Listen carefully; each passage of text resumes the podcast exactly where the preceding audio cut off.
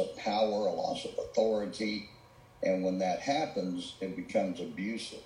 Hey guys, you don't want to miss uh, the podcast coming soon that's about to drop featuring good friend Steve Hartman. I'm going to give you a little bit